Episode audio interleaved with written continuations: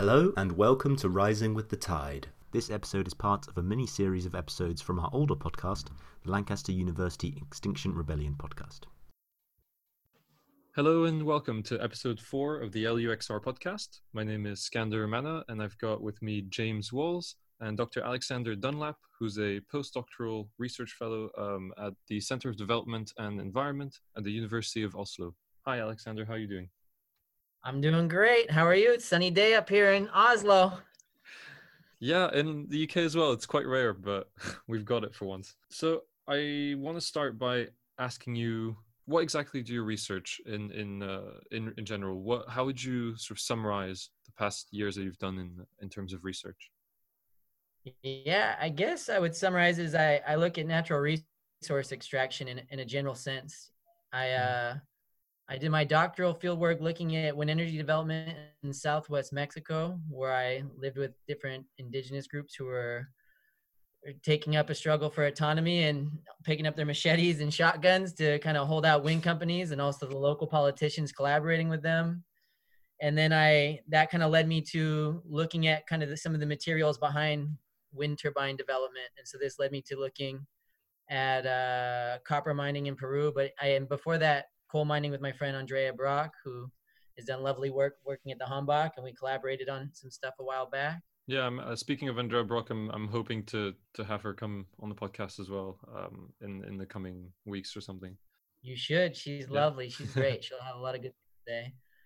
And uh, and this has also led me to recently looking at energy infrastructure and people resisting it in southern France, where they're also kind of trying to protect farmland and stop land grabbing and kind of different bureaucratic processes.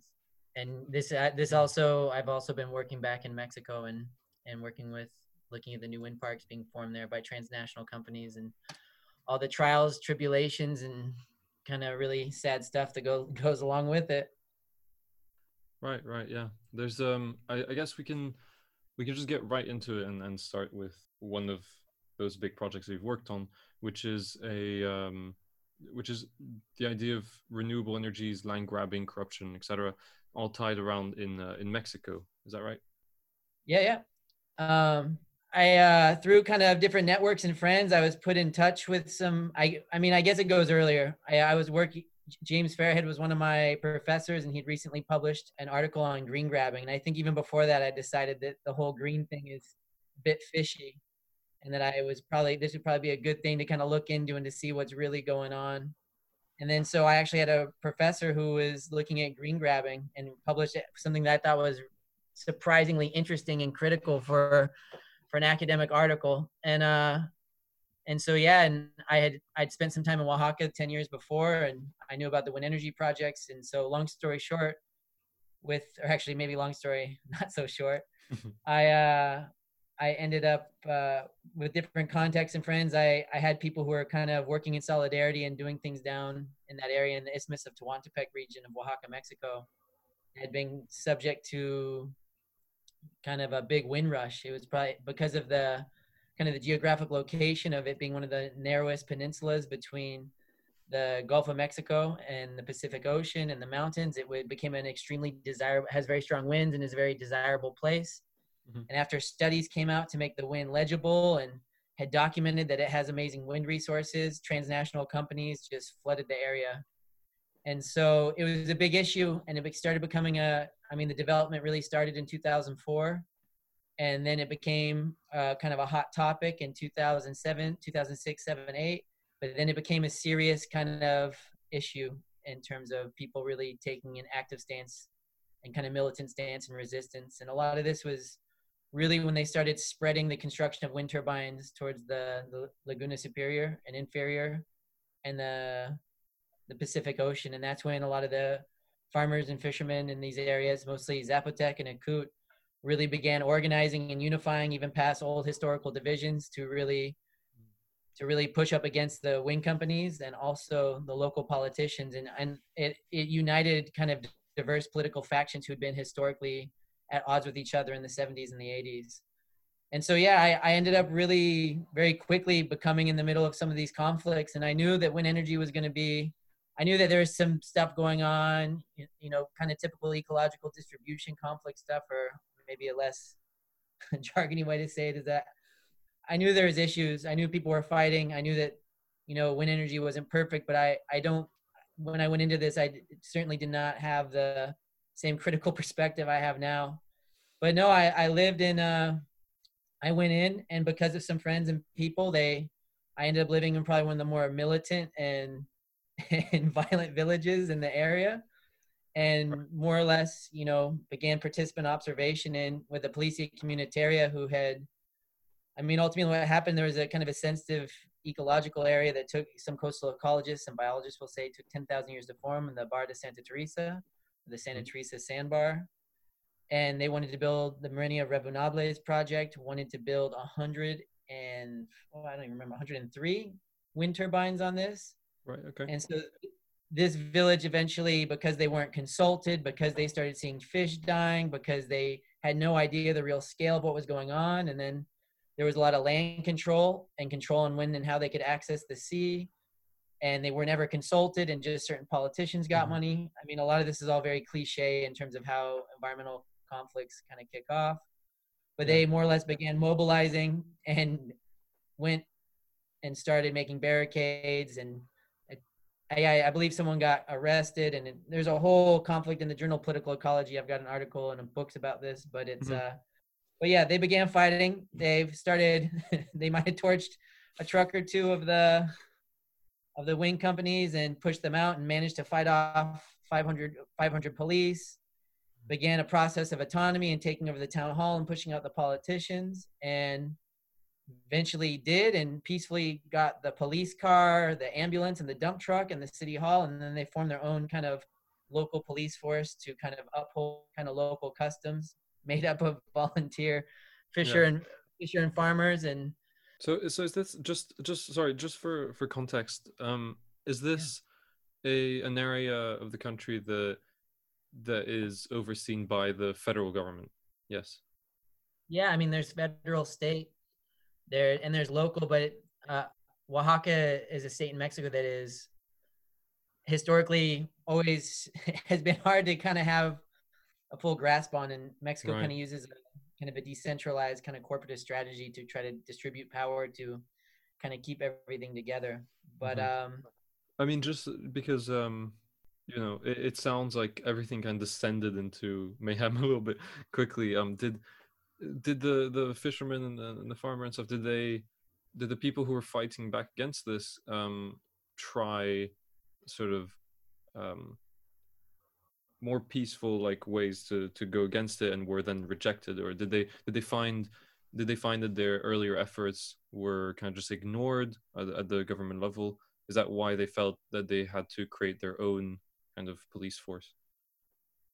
Well, yeah, I mean, the papers were already signed. People weren't consulted. Some people were even actually helping to do survey work. People in the resistance were even helping to do survey work. And as they tried to convince me, and I believe them for the most part, that they didn't really know what it was about. And I've even talked to the surveyors and people, and how they were lied and information was kind of kept from them. Mm-hmm. But people knew something was coming at a certain point. And then when they started seeing the machinery roll in, they were like, oh my God, we have to do something about this. So it kind of, you know, it's it's harder to contest these things once the ball starts moving, and if you don't yeah. know about it. And so yeah. it, this is kind of what they had to do. You said um, you said briefly how the um, those um, sort of uh, kind of uh, pollutant effects from this, and kind of they were barred from going into the water. What what were the main um, problems for the people living there locally uh, for, uh, because of this project? Um, why why you know why why were was there a motive to, you know, kind of fight this entire thing? Uh, so I mean, so it's a semi-subsistence community. So they derive their livelihood. So materially speaking, or by U N statistic standards, it's an extremely poor area. However, in terms of actually their quality of food, in terms of fish, mangoes, watermelon, and different things like this, there's there's still a, there's a smallholder culture there of actually food and fishing that makes it so they have a very high quality of actually what they're eating. And so, and this is where a lot of the local economy is on. This is how people feed their families. And so this was seen to be in threat. I mean, in terms of order of importance, it was seeing when they were starting to do construction for a test wind turbine, they saw fish, they saw the fish starting right. to die. And because remember, it's on a, I mean, this is an interesting project because every kind of wind project is going to be different based on the different geology and the environment where it's being built. And so this was a sandbar. And I even actually recently in an interview from someone doing the drilling, I got the exact specifics of the deepest foundation, but they were doing foundations as deep as something between seventeen meters up to, I believe it was either thirty-nine or even forty-nine or forty-one. I, hmm. I don't have the interviews oh, in front of me. Yeah. But people doing the drilling, so they were building insanely deep foundations, which means, and there was rumors when I wrote the book initially, people were saying that actually, they were people were worried that it was going to be seventy meters deep. But I, a couple months ago, was able to get, or I don't know, five months ago, was able to get the numbers that there was foundations between seventeen and at least thirty-nine meters deep. And this is from two people who were actually working on the, doing the drilling.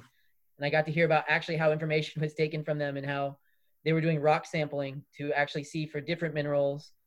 I mean, there's a whole thing. I mean, a lot of the people down there think that the wind turbines were actually just a way to look for natural gas and different minerals. And but this is kind mm-hmm. of common stuff in terms of people. Yeah. But um, so yeah, a lot of this, so that means you, if they're building foundations, they're going to have to take out lots of sand, puts in lots of concrete and different rebar. Right. And so they were even digging that deep. There was a serious impact on the fish that was witnessed. And I've had to watch I'd watch people tell me kind of what they saw and just tears come out of their eyes. But I mean, that the sea and the impact of the sea is a huge part of it, but it was also about not being consulted, people benefit sharing being non-existent or certain factions. And then on top of that, some people getting paid more than others, but it really wasn't distributed well within the community. And then it was about actually having different authority dictating the times they can go there and having to have I D cards to go out to the, when they were starting to do construction. Right. And, mm. And so there was, so this was like a, seen as a huge sign of disrespect, and people go fishing at two in the morning based on different cycles and things like this. Yeah, yeah. So, so it's, it's kind of just this. Uh, there's a there's a dual, dual effect then, I guess, of of the the non the uh, anti-democratic process uh, uh, that this underwent, and also I guess the environmental aspect, which which frankly we never really hear much about. I mean, this is something you, you talk a lot about in your other. Um, in your other articles and and and books, that renewable energies are are the poster child kind of of of, uh, of a new world, that they there's a dichotomy between good and bad, right? Um, and especially with wind energy. But um, but I'm really interested just to kind of link from what you said about the foundations to your Verso article, um, where you explain that a two megawatt um, wind turbine requires uh, something around like a thousand metric tons of steel, um, and and a lot of copper as well. Um, is does this have a huge impact on the on the land? Like the does the what? I, I'd like to just kind of get a grasp of how the foundations, for example, the steel foundations, have an impact on the land itself. Uh, if you know, like about about this sort of thing. Yeah. Um. So yeah, I mean, we can, I can give you kind of the, I can make links to the extraction. Yeah. And based on that one source, they were, it was a Business Insider source. And so I think maybe it might be slightly less amount of copper, but mm-hmm. it was three point two tons according to this one source. But whether it's a little more or a little less, and there are some technological improvements, but it's, it's still an insane amount. Once the roads are widened and made and kind of habitat cleared, then they have to build uh, a foundation, and the foundation is going to depend on the kind of the geography and the hydro- hydrology in the area in terms of how deep they have to go. But they're usually somewhere between nine or thirteen meters deep on kind of a kind of standard, even though we talked about it can be much deeper. And then they're somewhere between sixteen and twenty-two meters wide in diameter. Right. And then so that whole hole has to be filled with concrete and steel. Mm. And then so once they erect it, they bring in the machinery. So there's a lot of there's a lot of construction going around.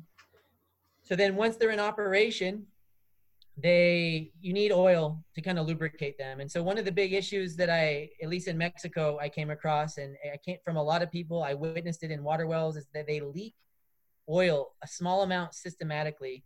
Maybe this happens over time. If anything, I've actually really wanted to talk to an engineer about actually how the oil is leaking this much, because it's it's widespread. And if you look at wind turbines, you're going to see there's going to be a little bit of like darker oily dust. Like it looks kind of like a, a dark dust scattered across yeah. kind of the, the backs of the, the wind turbine. But I, I hear accounts of that. It's like dripping down the side.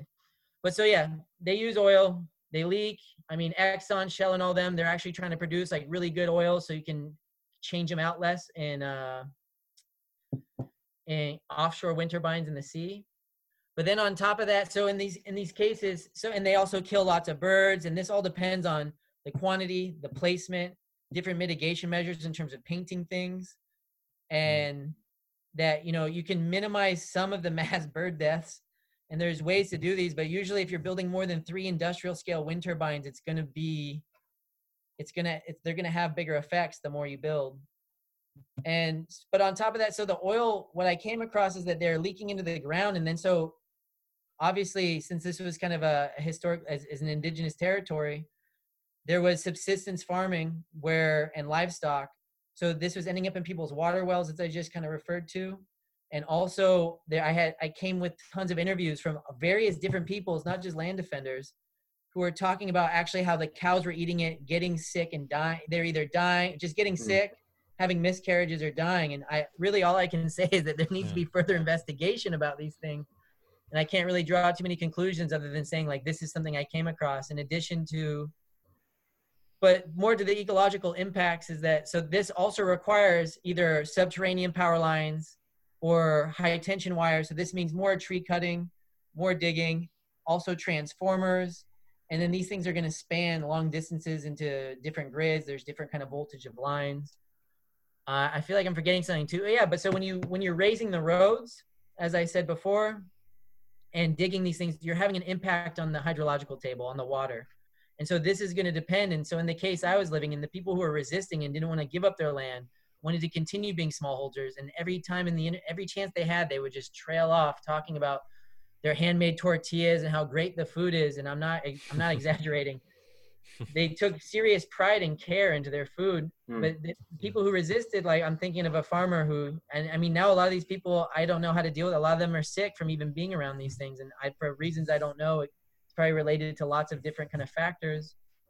But when it was raining and they tried to still do farming around these things, which was something that people fought for, it was resulting in extreme dry in the dry season and extreme flooding. So it was leaking oil. There's ex- it altered the hydrological table, which then also affected how water was actually draining into the lagoon. Because right, when you're putting this, we're talking about hundreds of wind turbines. Even, I mean, there's two thousand in the region now. But now the water, the fresh water that would run off into the lagoon, that salt water was a mix, is now there's increased salinization of the lagoon where people farm from. So now there's like an immense, it's contributing to larger ecological imbalances. And then there's an oil refinery not far away that has, there's been concerns about it leaking oil into the area. So it's, the big problem is, is, you know, there's the five factors, there's the raw materials, how they're contracting the land, the social, ecological, and, and uh, economic impacts of these projects. There's the, what's the energy used for, and also the decommissioning. But it's, it's being built on top of existing developments for oil extraction that needs to go into wind turbines, but also pipeline. I mean, it's, there's not a transition out of, I mean, there's not a transition towards just renewable energy, even yeah. if hydrocarbon industries were designed just to uh, be dedicated to promoting renewable energy infrastructure, which still in itself is going to be a huge kind of disastrous thing. But right now we're we're just seeing everything being extracted and developed at once for everywhere. And it's concerning. And there's more nuclear power plants being built. It's it's a bonanza. Right. So there definitely needs to be more research done into the, the impacts of these so-called clean energies for sure. Yeah. And we need life cycle. We need life cycle assessments that are based in ethnography. We we we got to get past the modeling and a lot of these kind of quantitative These kind of, the kind of carbon, these different kind of quantitative measurements and kind of signifiers that aren't taking into account the extent of ecological destruction. And it's it's very convenient to write these things based on numbers and econometrics. They're saying, oh, it's not that bad. We're going to reduce this. But there there's really big gaps. And there's a kind of a certain convenient laziness in terms yeah. of yeah. built built on a series of kind of scientific abstractions that are not really looking at the seriousness and drawing the connections, which, again, as I mentioned, are is is going to is related towards national security issues in terms of where these minerals are coming from. I mean, I guess there's, I guess there's the, the, the way I look at it, there's five ways that you, you need to assess wind energy development. There's raw material extraction phase, where the different mines, smelting facilities, transportation networks, you know, processing, manufacturing. Then there's, you know, land contracting and or land grabbing, depending on the relationship kind of employed in terms of actually how you're securing and negotiating that land. Then there's a social, ecological, and economic impact. And then there's what's the energy used for? What's this actually powering? What's going on behind that? Yeah. And then there's decommissioning. And so kind of what you asked about the, the direct kind of ecological impact. I mean, so, I mean, the social and the ecological are deeply combined. So you have, you have an influx of different income bracket people coming into certain towns or regions, which is going to have a different effect depending on the rural, different, what type of rural demographic, but it's still going to be higher income people, especially if there's migrant specialized workers. In this case, you're getting lots of people from Spain, France, mm-hmm. and and things like this, or other parts of Mexico. But so, and so that's gonna shape the demographic, that's gonna bring different kind of lifestyle and habits that are often very uh, traumatic or difficult for people in these rural areas, which leads to kind of talks about drug use, sexual assault, and stuff like that. Again, very common things also with mining. There's, I think, a lot of good literature on this, and I know Stuart Kirsch has talked about this in Mining Capitalism. But um, yeah. So you go into the area, you've somehow managed to secure the land. The first thing you got to do is you got to, you know, scope out the area. You're going to have to build roads. You're either going to have to build roads or reinforce and and widen existing roads. And so this means that you're going to mm-hmm. have to start cutting different animal habitat, trees, and moving things around like this, which also, whether you're building new or you're expanding so you can bring in heavy machinery for the existing roads, you're going to be compacting, raising, raising the roads and compacting soil. And so when you go in, so you're you're moving around animal habitat, creating fractures and disruption. So you find the site, you have to cut down more, but then you're gonna be digging into the ground. And this, where the water table is and different kind of local hydrology is gonna be really important. And also who, you know, what animals, birds, people already live in these areas and what type of ambitions and desires do they really have, and how much is this really being put on them? Yeah. So wind wind farming really isn't as like a positive thing as many people might um, think, um, because it allows these kind of like industries to, you know, continue. It's just a more roundabout way, I suppose. Yeah.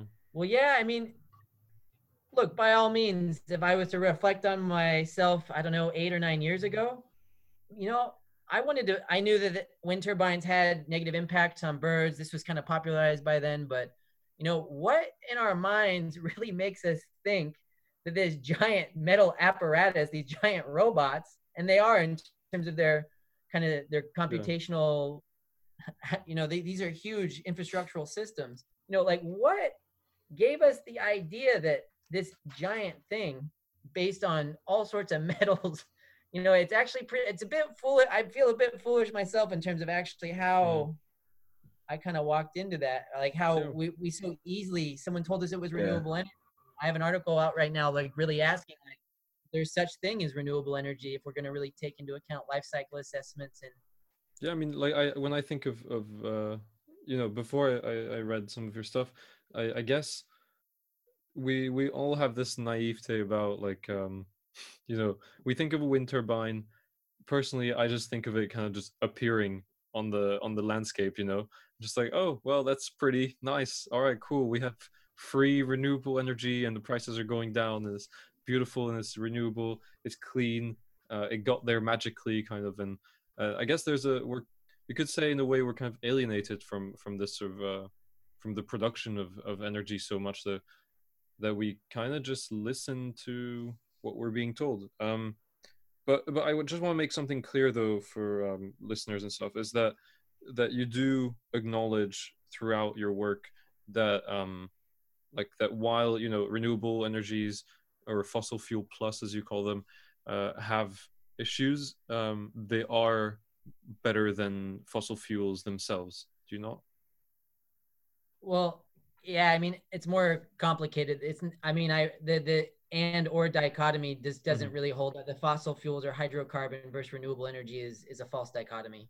Right. Because every single aspect of Fossil fuel plus or so-called renewable energy systems are completely dependent on hydrocarbon extraction and processes, also coal for metal smelting and different things like this. But I, I want to I want to stress kind of what you said before, that the, maybe the real power of wind energy or wind power is actually the way that it invisibilizes violence and supply chains, and that yeah. you're yeah it alienates it, but it really invisibilizes a whole lot of other stuff going on behind it in terms of outsourcing, smelting facilities, labor, and different things like that. And but yeah, as you say, I, I'm an advocate of micro scale renewable energy and decentralized, or obviously decentralized, but that's not, that can go a lot of different directions. Yeah. yeah. I, I was just, I was just curious as to like what you thought um, a, a good, good solution would be. I mean, do, do you think these industries are inherently um, unsustainable uh, because the, the industries that um, wind turbines necessarily rely on to be produced, um, or, or do we have to kind of pursue an entirely different form of um, energy production? I think that anything's possible. I think there's ways that humans could live and use, you know, small grid or micro scale renewable energy systems, and advocate kind of, I advocate energy autonomy and people literally taking back their power in terms of using kind of, kind of sustainable degrowth solutions, but like really approaching, you know, fossil fuel plus technologies with a lot of sensitivity and understanding the, the kind of severity of life cycle assessment, or the, the life cycle of these, these infrastructures. But we're kind of at a point with exact how we already live, or how we already live in cities, or how even academic culture is, that we are, there's, there's such a high level of destruction and violence to kind of maintain these lifestyles. There's already a very, a negative acclimation that people are kind of okay with, and that there really has to be mm-hmm. a critical look and reconsideration to actually how infrastructure is being built, developed, and how we live with it, and how we prioritize our lives, and the things that we do, and why we even do them, and how we even learn these things. But it's, but no, I, I, de- I do see a positive role for fossil fuel plus technologies. I think there's a lot of possibilities, but I don't see them being exercised. I don't even see them being very discussed about very intelligently in a lot of the kind of environmental space, in like the environmental movement spaces, or, or yeah, or even some, there's people aren't very critical about what's really going on with these things within kind of climate justice, or even some parts of the just transition. Yeah. Has, has your work been sort of, have you found criticism of your work throughout your research, or uh, has it been kind of received positively? Oh, I mean, I mean, it's been received positively by who reads it and who engages with it. You know, I've had conversations with kind of old school environmental activists from the eighties or or early nineties who've been very upset, and they really cling to carbon accounting, and they think I'm a bad person, even though I've been in these squatting spaces or in these movements for a very long time, or I've known them for some time, but they sometimes these people already have kind of existing issues with things. But yeah, I mean, I get it. I, I mean, there hasn't really been that much engagement. I've been up, I made an environmental justice activist very upset when I said that a lot of the solutions they're promoting are actually just kind of exporting violence, and they're not taking into account a lot of the mineral extraction, the different human rights violations and labor conditions taking place down different supply chains. But yeah, I mean, I, I mean, people don't really have that much to cling into. I mean, especially political parties and different things like this. They're trying to market it and sell a solution, and they're not really trying to have an honest. I mean, some people for sure are, but I mean, the way it goes, I don't really see. I mean, I don't see much in environmental policy really taking climate catastrophe or widespread kind of ecological crisis very seriously in terms of taking practical steps to, you know, revitalize environmental education and learn to kind of strengthen environments, or how to grow food, or even encourage kind of smallholder agriculture. And people, you know, there needs to be a much more serious engagement yeah. with how we relate with our environments. I think your, your your idea of extractivism, to to come back to the sort of um, the cost, I guess, of a, of a something like a wind turbine, um, because obviously our our listeners uh, will probably not have read um, your academic articles by the time they they listen to this, but um. A single two megawatt wind turbine, you say, takes about, uh, this is, I guess, approximations, one hundred fifty metric tons of steel for the reinforced concrete foundations, two hundred fifty metric tons of steel for the rotor hub and nacelles, five hundred for the tower, and about three point six tons of copper per megawatt. Um, but you said that's, that's, uh, that has potentially changed since then. But um, what I'm really interested in as well is that You mentioned something that I, I personally wasn't really aware of, is that industrial steel production is impossible without burning coal. Um, coal is a vital ingredient in the process. I think a lot of people might not know that. I mean, I, I think, um, I think it's it's an information that's that's not very uh, common, and, and I feel like maybe this is kind of part of the the issue that we talked about with this uh, invisibilization of it. Um, so I, I I don't know. I, I don't even know where I thought personally um, the metal kind of came from or whatever. But I guess I never really thought that it would have that much of an impact. Um, we always see it as sort of minimizing the impact rather than than uh, than than having such a huge impact on the environment. Um, and you also talk about rare earth minerals like dysprosium, uh, terbium, uh, that come from places like Inner Mongolia, China, and uh, and I guess this all has to do with a sort of deeper philosophy of extractivism, of of taking continuously taking from the earth um, a resource that is going to run out at some point, I guess. Yeah, totally. And I, I mean, some of those numbers are even worse. There's been a number of World Bank reports that have been published that are, I mean, one of the more recent twenty nineteen World Bank reports is, is going so far to, is going so far to say that low carbon technologies, you know, quote, low carbon technologies, particularly solar photovoltaics, wind and geothermal, are more mineral intensive relative to fossil fuel technologies. And okay. that's right. Like a twenty nineteen World Bank report. So it's, I mean, yeah, it's it's really serious in terms of, I mean, it's it's a huge, it's a huge blind spot, but some of the numbers change. There's technological shifts. So, but yeah, a lot saying in terms of extraction, production, and energy, it's it's even worse than a lot of those numbers from that twenty eighteen article that was relying on stuff mm-hmm. from twenty fifteen. But yeah, I mean, that's the thing, is that you haven't, you know, when you talk about wind energy development, you're talking about bauxite mines, you're talking about copper mines, you're talking about rare earth mineral mines, you you know, you're talking about, you know, iron ore mines, you're talking about the smelting facility. There's, so there, you have to kind of, if you wanted to do a kind of an impact assessment or a social acceptance of a wind turbine mm-hmm. project, my new argument's that you actually need to do a social acceptance kind of down the entire chain into all right. these different mining and manufacturing sites, if you want to be honest about it. Yeah, yeah. But But I think also to kind of get to the point that you're saying is on a same article or a book chapter that was a revision of that of that article that will probably come out in some book in late summer or fall, all about energy, democracy, and acceptance, is that is really asking the question, you know, what is renewable energy? Is there such a thing, and what would that look like? And if we kind of want to get, you know, radically think about this and get serious, this means that we actually need to be putting whatever energy we're using, we need to create a reciprocal relationship where we have to be, what energy we use needs to go back into our environments and what gives us life. And currently, a lot of the energy use is just going into infrastructure and televisions, electronics that are are serving as kind of a giant black holes of kind of absorbing energy for our entertainment and maybe for our own emotional and psychosocial black holes that we've kind of taken on from living in capitalist or market societies where our relationships have been fragmented, or, you know, there's a lot of different explanations, but I think the, yeah.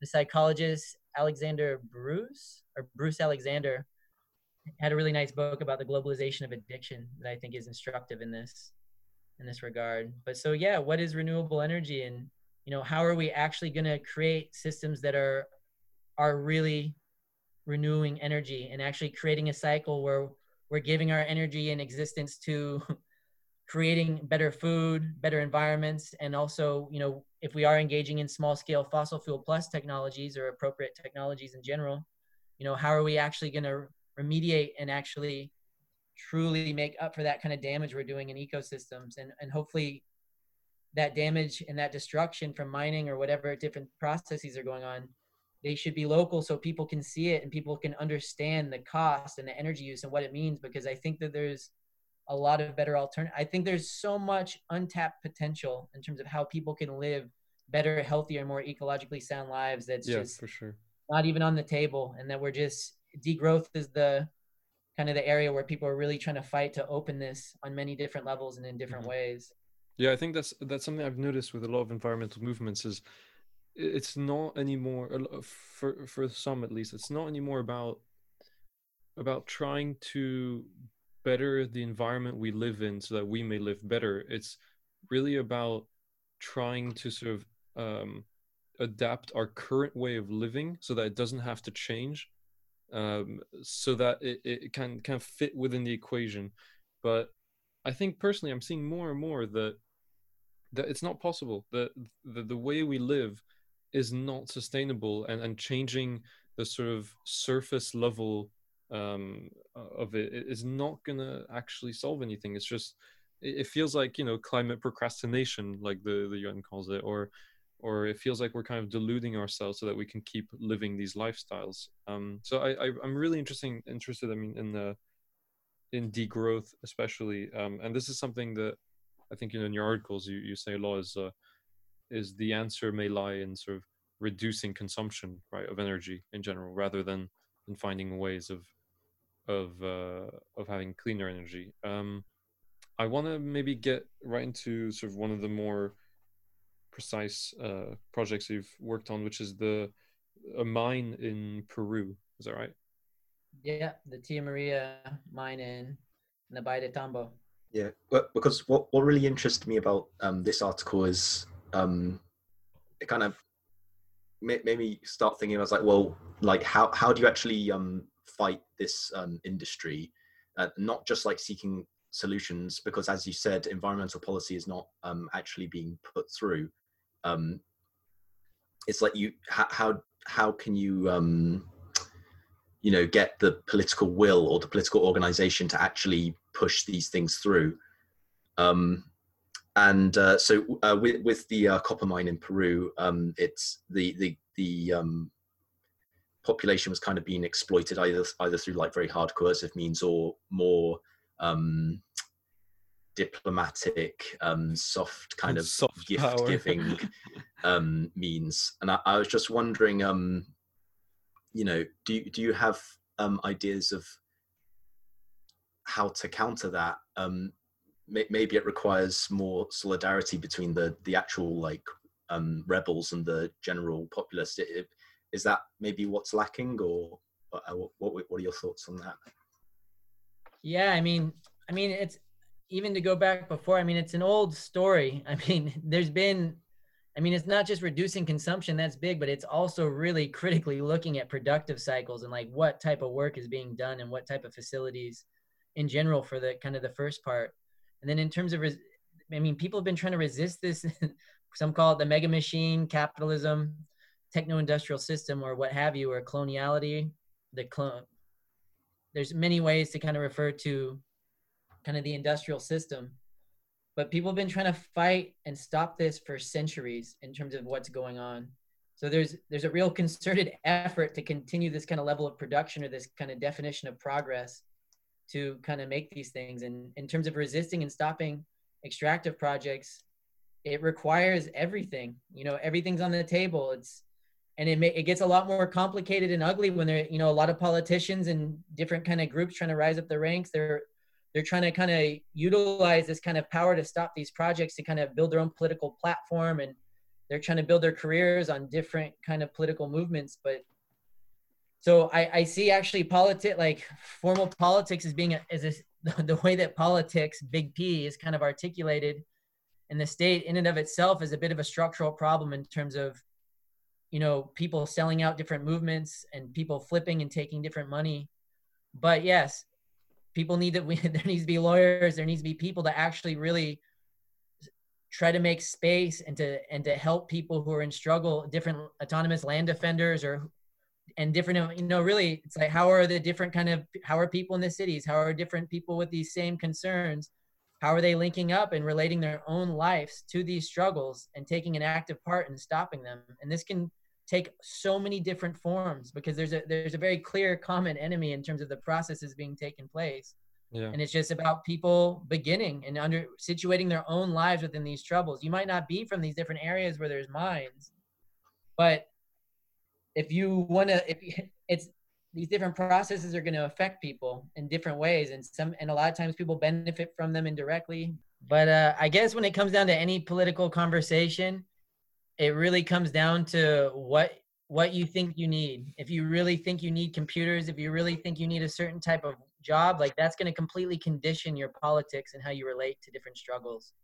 Yeah, and it's yeah, for sure. I think it's really to really cut through a lot of bullshit, I guess, for lack of a better word, or just to get through the get through the fat or the fluff is to, if you're ever working with people, is to is to really see like, so what do you really like, what's this about? Like, what do you envision? Like, look, I am surrounded and dealing in front of a computer. I don't even like computers. I don't need these things in my life. Like, I don't need this type of work. I, obviously I like writing. I like to do these things. It's, there's a lot of nice things about what I do, but in the scheme of things, like this isn't really what matters. And it's about really finding what matters and what you need and what, I mean, I would say that society, the state, or whatever these big signifier, people really have to come to terms and be like, all right, what really matters? Like, what do we really want to have life be? How do we really want to organize? And like, what matters? What do we really want to organize and live with? And that's going to be the basis of any type of political mobilization and, or people's politics in terms of how they do things. And I guess the point of me saying this is that when we're talking about people fighting different copper mine projects in Peru or wind energy in Mexico or or wherever, is that there's always there's always these there's always going to be these projects, there's these problems, or hopefully there won't always be these things. But I think it's important for people to ask themselves, you know, this isn't about doing solidarity for someone else's cause. This is about placing yourself within these conflicts wherever you are, and maybe not these specific ones, but You gotta you gotta see who you are and how do you relate to these things and how you want to carry yourself amongst these things. I, it seems a bit abstract, but it's not about you should be you shouldn't be doing solidarity for other people, but engaging these things and understanding where you stand within these conflicts. These these things aren't separate; they're not in a vacuum. Yeah, it's like we were we were talking with Ben uh, the other day, Ben Benjamin Neymark, um, on our other episode, and you know one of the. One of the sentiments that came out was that every action is a political action, in a sense. Um, that everything we do is tied up in a sort of web of influences and and, and effects and, and causes. And it, like, for example, you know, the mic that I'm talking through right now it has probably been been made with components uh, from such mines, you know. But um, are they necessary? Probably not. Um, can we make a society that where everyone is happy and whose well-being is, is protected and, and respected without it? Yeah, probably. But for some reason, we still cling to these things. And why do you think that is? Uh, I mean, oh yeah. I mean, a lot of it's, this is all we know. This is all a lot of people know. You know, there's a high level of trust in government. There's a There's structures in place. You, I mean, you th- do you think? That, I mean, I, I don't know. I feel like personally. Sorry, I'm speaking from I mean, a Norwegian context. No, right, yeah. I do not. I do not think. I do not think there's a high level of trust in government. But at the same time, when a lot of people say that they don't, I mean, when the policy comes out and there's different regulations that tell the population to say jump, people might protest or whatever. But for the most part, people conform. And I mean, that's, that's yeah, kind of no, the set. That's this sad, what was it? It was, it was Andrew, it was Henry Kissinger. He said, power is the ultimate aphrodisiac. And that's, I think that's the scariest thing about all this is actually how people conform to different power regulations. And that's his, so I, I do see a lot of complicity in that. And it, the way it works is just, uh, you know, people are, there's a lot of ways you can look at it, you know? But mm. people are trying to hold, I mean, it gets more difficult when you have kids and you want to hold yeah. on to a job or you want to fit into the system or different things like this. And there's a lot of, there's control mechanisms the entire way through your entire life yeah. to try to, to be kind of, to still be playing at the casino, the capitalist casino, or just the, the social casino that's been constructed around us. But you have entire institute, you know, the whole process of schooling, the family unit, even in terms of how it's constructed and the way that parents are enforcing certain rules and things on their kids and imbuing them with certain values because the pressures they're under and how they're trying to survive and what they think is cool, depending on your different class, gender, racial background. And then you go to schools that are putting out that message, and you've got the police, you've got the way that even infrastructure is designed for cities, and where's green space, what are you allowed to do, the experience yeah. that's deprived from you. There's, you know, there's a lot going against people being able to be themselves and to think for themselves and to feel confidently in who they are, what they think, and how they want to move with or against these things. Do you, do you think in these um, these more materially advanced states um, where, where these kind of companies are sometimes based um, and therefore the states can have um, you know, political control over them, do you think it, it, it, it's a, it could be a major problem that the population is just kind of ignorant about how these things work, and perhaps um, that could be a counter process? If, you know, if the population generally knew about it, they may not stand for it, and you know um, it, it could uh, encourage more international projects against uh, these industries. Yeah, I mean, I don't know how much capacity do people even have to care at this point. You know, I mean, I think a lot, one of the big tricks within keeping this machine going is that people become numb. They're under stress. They need to. I know how, it's difficult to care about a lot of things when you've got. Got more immediate problems. I guess something the Jules Lejeune movement, where they were, so they begin by fighting kind of neoliberal environmental taxes and re- revolting against the kind of the raising gas tax. And, you know, a lot of it, more traditional ecologists kind of critique them, but they said the end of the month and the end of the world is, you know, is the same. I think one of their slogans was like this, mm. where it's obviously, I, I think a lot of people would consider themselves environmentalists. A lot of people care about animals. A lot of people don't want robots and technological systems to take over and completely de-skill and govern the world we live in. I think there's a lot of room for, I don't, I don't think people really want a lot of what's going on, but on the flip side, they're busy. They're act, a lot of this stuff is actually really enchanting in terms of technology, streaming, mm-hmm. junk food or different types of foods, the travel. I mean, there's a lot of, the reason why capitalism for me is able to kind of exist the way it does is that not only does it make you dependent on it, but it also makes you addicted to it and desire it in a lot of ways, in addition to blinding you from a lot of the harsher realities that you might not be experiencing directly. Yeah. So you think, you think the knowledge of what's happening isn't enough. It requires like a major cultural shift in order to properly care about these things. No, I think it just requires experience. I think it requires, which could enough people having experience with feeling or caring or having other kind of ways to relating to the world could lead to larger, sh- larger kind of paradigm shifts, which people have been talking about forever. They've yet to come, but it's, uh, and that's not, that's not a stab at you. I've just been hearing these things for, for, you know, everyone's yeah. been hoping for some grand horizon tomorrow. I mean, it's really, it's very religious. It's very, you know, waiting for, for the rapture, or the revolution or these things, but it's, It's, yeah. it has to happen now. We have to really look at our relationships and kind of how it's going. And by all means, being playing, being an academic is definitely the least healthy thing you could be doing for your life.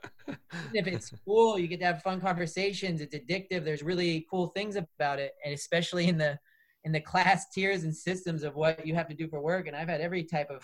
I've had a pretty a lot. I've been. I've, had a lot of jobs, and I, in some ways I miss them because I didn't have to go to bed thinking about all the twenty million things in my head, but it's, yeah. but no, but to get back to the point is that I think, you know, it's experience. I used to say that it's like, not until you watch the police beat, it's not until you watch the cops beat someone for no reason near you, or you watch a family member get some type of like rare cancer or some type of disease from some type of environmental or mm-hmm. thing like this. Not until these things happen to you do you even begin to question the assembly line that you're on. And it's yeah. there's an idea of like you can't know without knowing sort of thing. Like you can you can always be told that something is happening, but unless you experience it for yourself, um it, it, it's really difficult to to truly comprehend uh something. I think I'm just trying to think of actual good institutions that could counter this. Um, may, maybe like the European Union's um, Solidarity Corps projects, which, you know, uh, funds and sends people to, you know, all, all different places in the world, pe- uh, places which are, you know, experiencing uh, poverty and economic stress. Do you think things like that, you know, if, if we could put more money into that, um, just getting people around, just seeing how, you know, bad things can be, do you think that could be a really positive thing? Um, for countering this industry? Uh, no, not at all. I mean, maybe it could have some type of kind of superficial, or I mean, it could to grade what type of effect it will have on someone is kind of impossible in a lot of ways. But what I would say is that it, no, I mean, that's still kind of like, what's going to separate that from tourism? You know, what's going to separate this from mm-hmm. just going and looking at horror? And obviously these things can help, but I think really the way that it has to happen is that it has to come from within people to actually want to, I mean, it, it can't be about looking at someone else's circumstances and how much worse they are than yours. I mean, it's going to be dancing a fine line with a, the white man savior complex in terms of spreading development to areas that are, are less enlightened and don't have it as good as you. And I think it's important for people to look at actually their own prisons and their own kind of things they're hung up on, and the, the things that are very immediately there and how they're tied up with other peoples and processes in different places. And there's no doubt that there's horrible stuff going on, and development could really be and is in some instances really n- useful and helpful, and is engaging up in bottom up and participatory ways of helping people create the realities that they want, even though sometimes that is just integrating energy intensive kind of computational systems and different things like that. But that's that's them, you know? But I think people have to...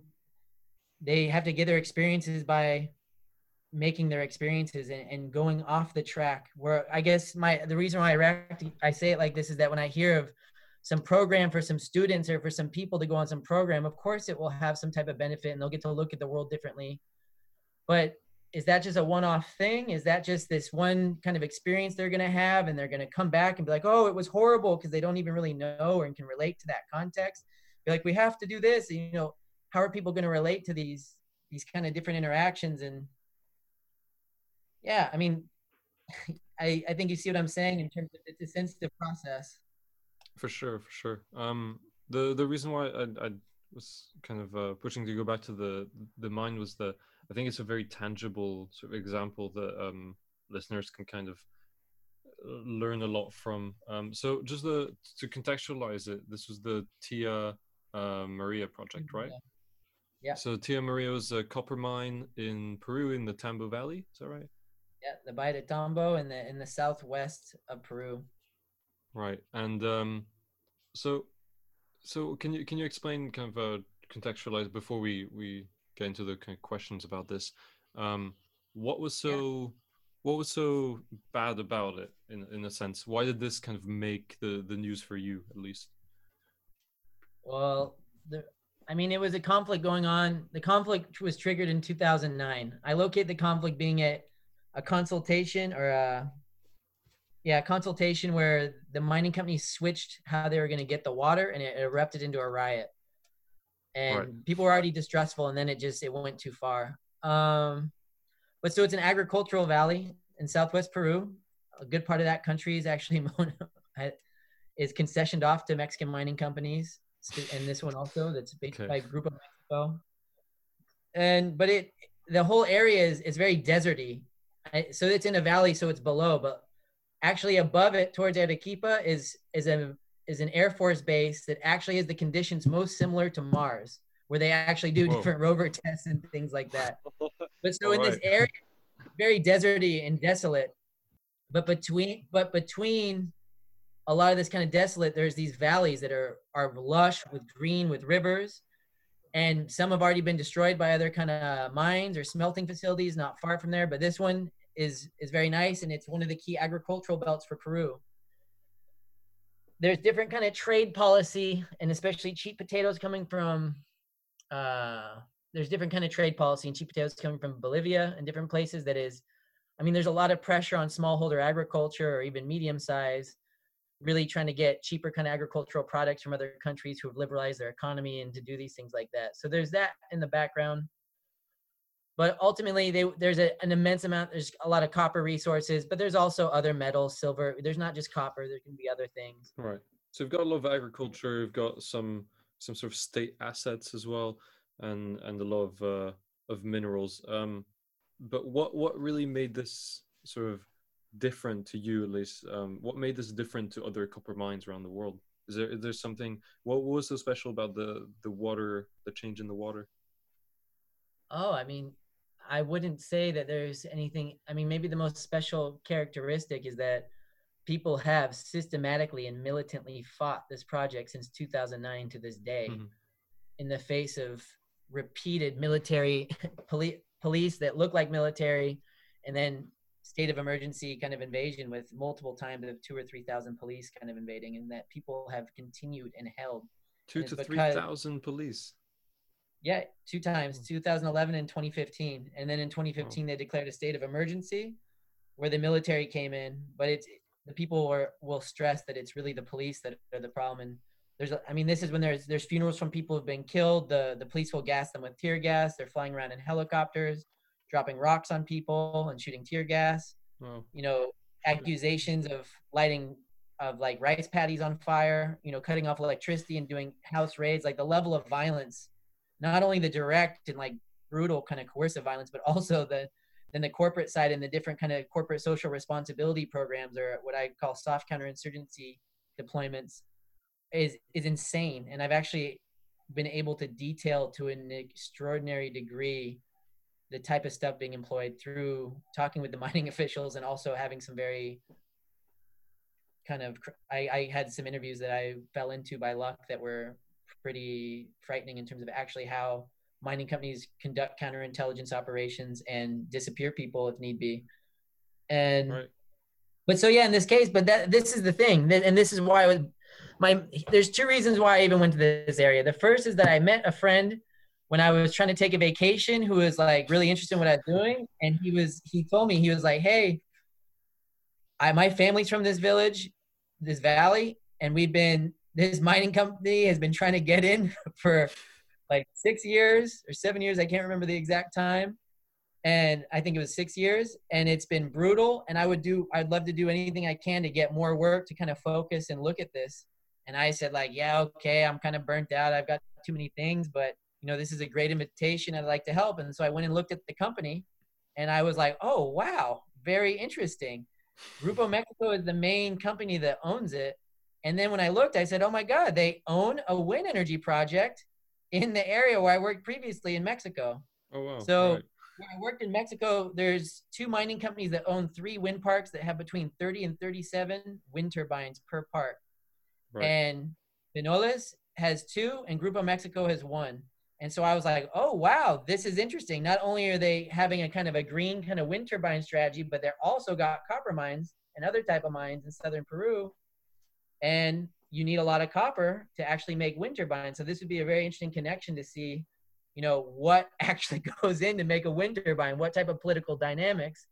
I mean, in fairness, this is a, a developed and well-known kind of conflict that's kind of arisen out of this. But I mean, when we talk about whether we hear about conflicts or not is how much people are willing to fight and how they're not taking the bait in terms of divisions or money and how much they really care for their existing livelihoods and lifestyles or the ecology where they live. And so, yeah, I think what really distinguishes is that people weren't having it. So would you say the, the soft counterinsurgency didn't, was not really successful?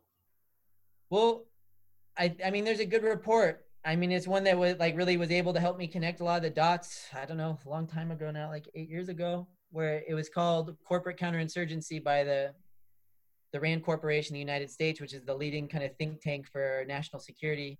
Yeah. And they had something on three environmental conflicts, and they advocated the use of kind of corporate social responsibilities, including different kind of green economy stuff like this. But they said, even when it doesn't technically bring the same successes that you want, it's still mitigating the conflict and dividing it. And, and that exact kind of, that came from the Niger Delta with Shell oil down there in terms of where they're reading. It was out of the three, which was like, three different things, but it was really referring to that. Even where it looked like it really failed, there's it's still decentering and fragmenting and, and creating a situation less violent and militant yeah. against their their favor. So it's so and it, so in a lot of ways, no, it didn't work. But I, I've documented how they're actually. It's I mean, this thing has been going on at least. I mean, they've been trying to mine there since two thousand six and been talking to politicians and trying to move in. It's been a kind of an open conflict since two thousand nine in some capacity. I mean, it's all kind of low intensity conflict, except in moments of at least military invasion. But it's, I mean, this is going on. It's still going on. They're, tr- they're invading right now. And there's tons of mining companies in the context of COVID who are trying to move in, and and now that there's more kind of emergency yeah, loss, perfect time advantage. Um, could could you uh, just for the listeners give a, a a brief summary of what soft, what your definition of soft counterinsurgency is? So, so when we think of counterinsurgency, people usually think of Iraq or Vietnam or these kind of overt and kind of conventional warfare kind of contexts. But counterinsurgency is a more complicated and well-developed and in many ways ancient kind of doctrine of actually how to manage populations. And it really became formalized. I mean, the term comes out, it comes from the nineteen sixties in the Special Warfare School in the United States. They coined the term there when they were trying to create a class on guerrilla warfare and special warfare for Vietnam. But you can locate these tactics and strategies for a very long time. And a lot of the kind of histor- military historians take it back to when the French invaded. I mean, they take it back to ancient civilization, really, in a lot of these books. But so counterinsurgency is really about how you can capture the hearts and minds of populations. So this is actually showing people that you actually share the same interests and that resisting them is pointless. So it's really about doing everything you can to colonize someone's subjectivities or their person to actually either believe in your cause or partially believe in the cause, or just do just enough to demoralize you so you will yeah. stop taking to the streets and rioting and, and creating disruptions to, to stop what, what either governments or in this case companies are doing. And so the soft, I mean, it's an analytical dichotomy that is very much, that the hard and the soft are intimately together. There's no real division in practice, but the soft emphasizes the different programs, I, you can call them civil military, where you're actually using different amenities, so different kind of benefits. You, I mean, so the the di- the way to th- the classic way to think about it is with the donkey, the carrot, the stick, yeah, and the blinders. Yeah. And so you have the blinders, so the donkey can't see another reality. You've mm-hmm. got the carrot in front of where the blinders are on the donkey, and then you got the stick whacking them to kind of keep moving in that direction. And so the soft is the carrot. It's the benefits. It's the concessions. It's the it's the kind of the reformism, or the medical clinic, or the technology, or the different kind of youth groups or school funding that will actually say, hey, there's a benefit to this. And in the case of the Tia Maria mine, I mean, this is really about, it's a type of exchange in terms of we want your mineral, we want the water, we want your underground aquifer water or your river water and the minerals in the ground. How are you gonna give it to us, you know? And they tried to give a certain amount, people weren't buying it. I mean, people didn't even want the whole thing in the first place. But so it's about how you can wear people down to get them to kind of get them to be into this. And part of that wearing down is, you know, buying out the political leaders and stuffing their pockets so they sell out their constituency. Some of that wearing down is is providing different clinics and nice things. And if that's not enough and people keep fighting, then the stick comes in with these different kind of police and military invasions or different kind of, I mean, there's a whole, all sorts of horrible kind of scientific, I mean, violence is, there's a science behind, behind violence in terms of how to break people and to yeah. make them paranoid and to hurt them and, or just shoot them and terrorize them. And then if that doesn't work, then, and there's a, there's always a political calculus in terms of how it's managing. A lot of it has to do with resources and, I mean, they're big investments and it's, it's usually a very complicated and complex field in terms of how these things play out. Uh, in terms of like land, just just talking about land uh, ownership and such, how do these companies get access to to land that's not theirs? If it, if it's not state land that the state can sell, maybe if it if it is owned by, for example, like a citizen, how, have you seen so in your research how they manage to obtain those lands? Oh yeah, I mean by so like every land means. Grabbing, I guess. Yeah, I mean. I, I mean, I argue that land grabbing is based on kind of coercion and deception in terms of how it's taken. And so that means telling you'll pay them a lot of money and they'll sign a contract. And then for whatever reason, they didn't see what was really written on the contract, maybe because they don't even speak that language or because mm. they only signed it because there's a guy with a gun holding a gun next to the person with it after repeated visits. But no, sometimes it's the state who sell. I mean, so a lot of state constitutions say that the state owns. If they don't own the topsoil, they they own the mineral resources below it. Right. So they're, they're usually dispossessed right off the bat. Uh, sometimes if people, are, if there's a strong kind of property regime, then they'll try to buy the person off. Usually they'll come in and make offers that are difficult to to turn down. and sometimes they'll be lying, and there's there's a whole negotiation of actually how they're trying to get the land. And so some people who might sell out in the beginning are will will be mm. the leaders of the resistance because they got screwed over. And I mean, I don't. Where, where does that copper? Where, for example, in this copper mine, where does the copper go? Does it just get sold off on like kind of without trace well, a little bit on the world markets? Well, let's be clear. There is no copper mine. I mean, there's a concession, but there is no Tia Maria copper mine. Or if there is, it's it's just started, and it's because they used COVID and different kind of measures to push their way in. So for this mine, it's unknown because it's it's unknown, and I don't. It's unknown because it doesn't exist, and it's also I haven't done the research or have looked at it recently to know right, right. what's going on. And sometimes it's they, it's difficult to find out.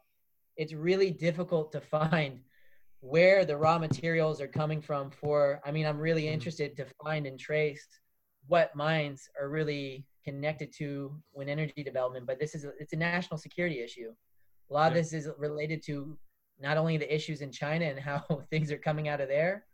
But a lot of friends tell me that a lot of this is coming. No one knows if it's from, I mean, but I don't, the distinction between legal and illegal mining is kind of irrelevant. It certainly is in terms of how they're processing and smelting these mm. these, different, uh, these metals from different kind of conflict zones all over the world, whether mm. they're, there's, you know, there's low intensity conflict zones like the Tia Maria, but there's also more high conflict with in like the Congo, for example, where bauxite's yeah. a big, and so how these minerals are actually, I mean, a lot of these energy companies are just outsourcing, outsourcing, outsourcing, outsourcing yeah, to yeah, different, sure.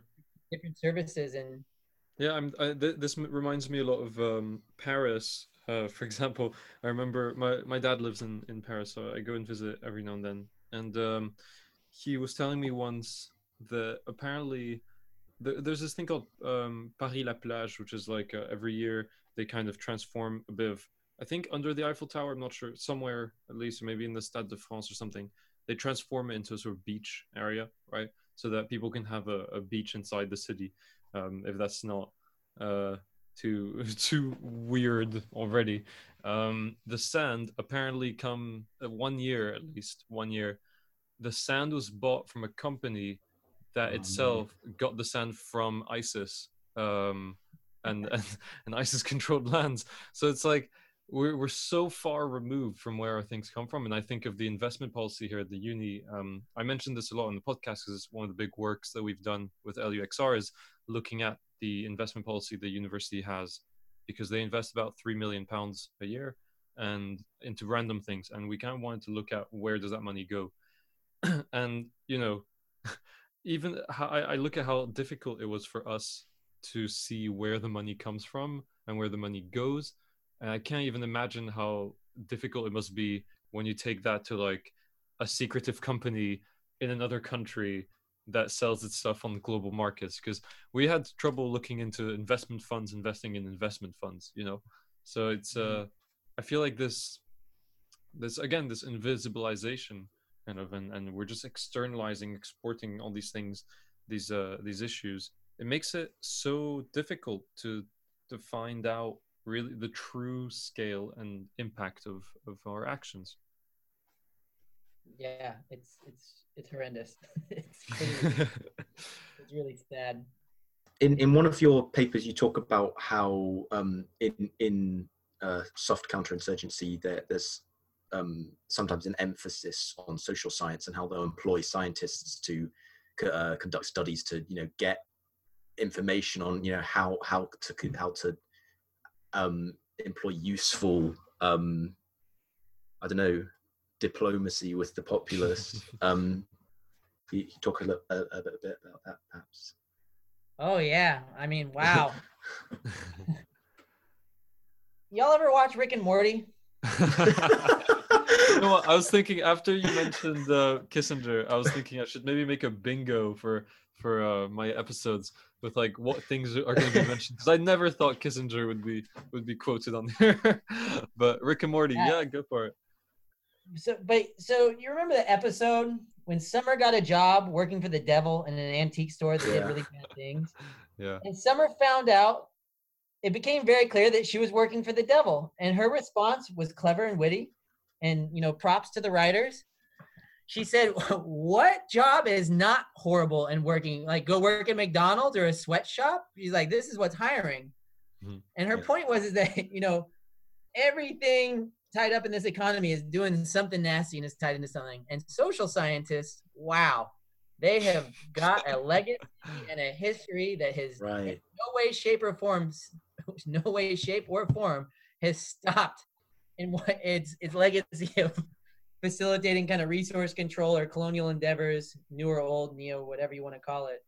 And so, yeah, I mean, and there's ways, look, they're trying to develop people, you know, and people do want their clinics, and they're just trying to help to see how they can make the mining company, the mining company's money and development interventions the most persuasive to get people to stop rioting and to to kind of just make it work. And then mining companies want to use them to measure how effective their their kind of interventions are. And so, yeah, the long story short is that anthropologists, political scientists, geographers, they're deeply intertwined in pacification strategies and providing the knowledge either directly on the payroll or indirectly just through publishing these kind of reports where they're generating knowledge and they don't have a particularly sharp take on what knowledge matters to actually intervene into a population or into a landscape. Mm. So yeah, and it's, and I was talking to a friend who works in Colombia, and she was like, oh my God, they got Dutch anthrop- they've got they've got Dutch social scientists too working for the for the kind of the companies here. But it's not just Dutch, even though that became a reoccurring and kind of funny theme. But it's, and there's things with, I mean, there's the legacy of of anthropologists is particularly horrible in colonial ventures. Also in Vietnam with the Strategic Hamlet Project, the Project Camelot. I mean, Jay, uh, Dave H. Price's work on on this, the history of anthropologists in this, and also in the kind of the human terrain systems, which with about in the Pat Robertson Intelligence Scholarship Program, PRISM, that was designed to get kind of vets to get social science degrees, to start doing intelligence work in universities on students and staff in the United States, but then also to go work as social scientists with different platoons in Afghanistan and Iraq. And this was the human terrain that was officially kind of terminated in two thousand nine. But there's a lot of literature from anthropologists criticizing and going at a lot of this, a lot of this yeah. stuff. But there's also in Oaxaca, there's been geographers and the Bowman expeditions, as they called it, who were trying to map and control land. And I mean, a lot of this is on the philosophy of believing in property rights and trying to make spaces that are legible and that they have their, their hooks into the different politics and what's going on there. And of course, it's to stop drug trafficking and all these things. And it's not to say those things aren't happening, but they're often overinflated and there's different interests and agendas going on simultaneously from various yeah. actors. It's all a bit kind of wild, but yeah, there's a lot of critical reflection that social scientists need to do on themselves for and sure, what type what sure. contributing to, and also to, I mean, these things come up. These are big debates within anthropology and in geography, but then they, and people write books about it, but then it just goes away and it continues. And I, I think that's kind of what's been happening. Yeah, it hasn't, I, I, I would say that this is a topic I haven't really found in common discourse, at least. I feel like it hasn't really shown up in, in many debates. Um, I, I don't hear, for example, about the costs of the ecological costs of uh, renewable energies, or I, I don't hear much about um, the sort of violence, the inherent violence that goes with extractivism.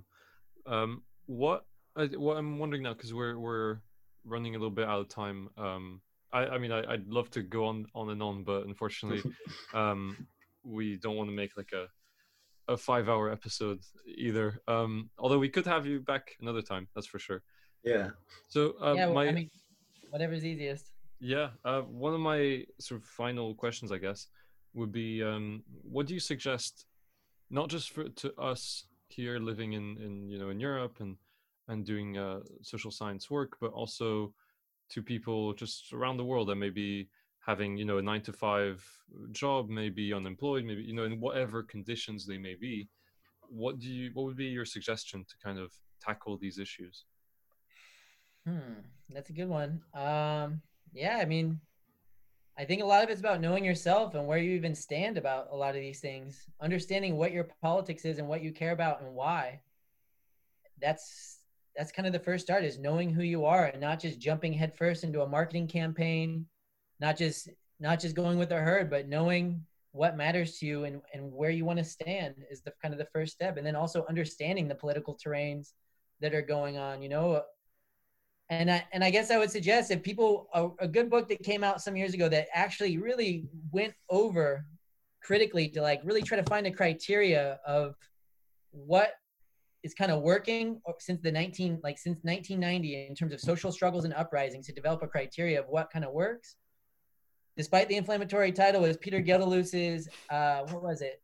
Uh, The Failure of Nonviolence. It came out in twenty thirteen, not to confuse right. it with his earlier work, but it actually really reviews and tries to have an honest conversation about what's working in social struggle and how to move it. It's not trying to take any kind of dogmatic position. It definitely comes from a more anarchistic, it comes from an anarchist position for sure, but it's, this will actually help a lot of people to actually understand, I think, to kind of catch up on the last like fifteen years of kind of what's kind of going on in the streets and what people are talking about, but it's, and things are changing and it's getting even weirder by the day, but uh yeah, there's a constant yeah. complex of like complexification to to the issue as well, right? Yeah, and it's yeah I mean the products are diversifying endlessly at this point, but it's yeah. uh and but it's yeah know who you are, what matters to you, and develop good relationships and friends. And look, there's so many possibilities. Nothing's impossible in a lot of ways. I mean, we're living impossibility every day in terms of the way and the direction the world has gone. So it's, I think there's a lot of room to do really good things. I think there's a lot of ways for people to organize, and it, it's a lot of it's about people's determination and how much they're willing to work with each other and to support each other through ultimately what are really difficult times, whether directly engaged in political struggle or not. And, My my job is to hopefully try to show kind of the complexities and depths of some of the bad things going on, and to raise awareness that the way that renewable, so-called renewable energy and kind of green green capitalist schemes are being promoted are, are not are not the solutions that they're being marketed as for a variety of different kind of monetary or personal reasons. Mm-hmm. And yeah, I hope that yeah I, I hope to see I hope to see things go in a bit of a better direction. Yeah. Well, I guess yeah. I mean. Can't say much more than that. I think we were just constantly hoping, but I guess also acting and, and reflecting. I think the what I would summarize, at least what I've learned from from reading your work, has been to uh you know in this granted short period of time, but it's been to kind of uh be a bit more sort of self-critical about about what I think, and and I think uh there's there's a lot of reflection to be had, and not just kind of accepting the status quo or, or what you're being told is the truth. Um, I think we have a lot of of searching to do within not just ourselves, but um, but the world we live in too. Um, well, I, I think uh, we've unfortunately run out of time a little bit, but um, thank you so much, Alexander Dunlap, for uh, for coming on. Thank you. It's really interesting. Is there anything that you'd like to finish on uh, before we end the podcast? Yeah, I'd like to give a shout out to some of my friends, but maybe even for the one of the last questions is I think that people should really be looking to the people who've kind of been in the fight against a lot of a lot of these kind of mega projects or extractive projects. You know, go for the people on the ground who've been kind of fighting these things for a long time, not the people going to the going to the microphones or or trying to make political careers out of these things, academics included too. But yeah, I'd like to give a shout out to kind of everyone out there who's kind of trying to make things a little better and who are trying to stop the kind of the spread of kind of social and ecological destruction. And I want to give a special shout out to the kiddies out in Belgium who are, who are fighting the, the Zad Darlo, Darlo. Mm-hmm. And uh, yeah, everyone else, the, the compas in Mexico who are struggling against wind energy, the people, you know, the people in the Bahía de Tambo who are fighting the continuous kind of incursion of, of the mining company, of Tia Maria project that hasn't stopped, and also in the Hambach forest. I mean, everywhere people are fighting and struggling, and there's there's ways to to kind of stop this stuff, and it's not easy. And hopefully, I wish everyone the best, and I appreciate the time you taking the time to want to talk with me, and hopefully this was useful and fun on some level. Yeah, yeah. I mean, it's it's great to like read something then actually meet the person like shortly after. Yeah, it's been great. Thank you so much, Alexander. Um honestly, I think we've learned a lot, and uh, as you say, the the struggle goes on, and I think after today we're I can safely say that we're a little bit more aware, at least, of uh, of these struggles. So thank you for that.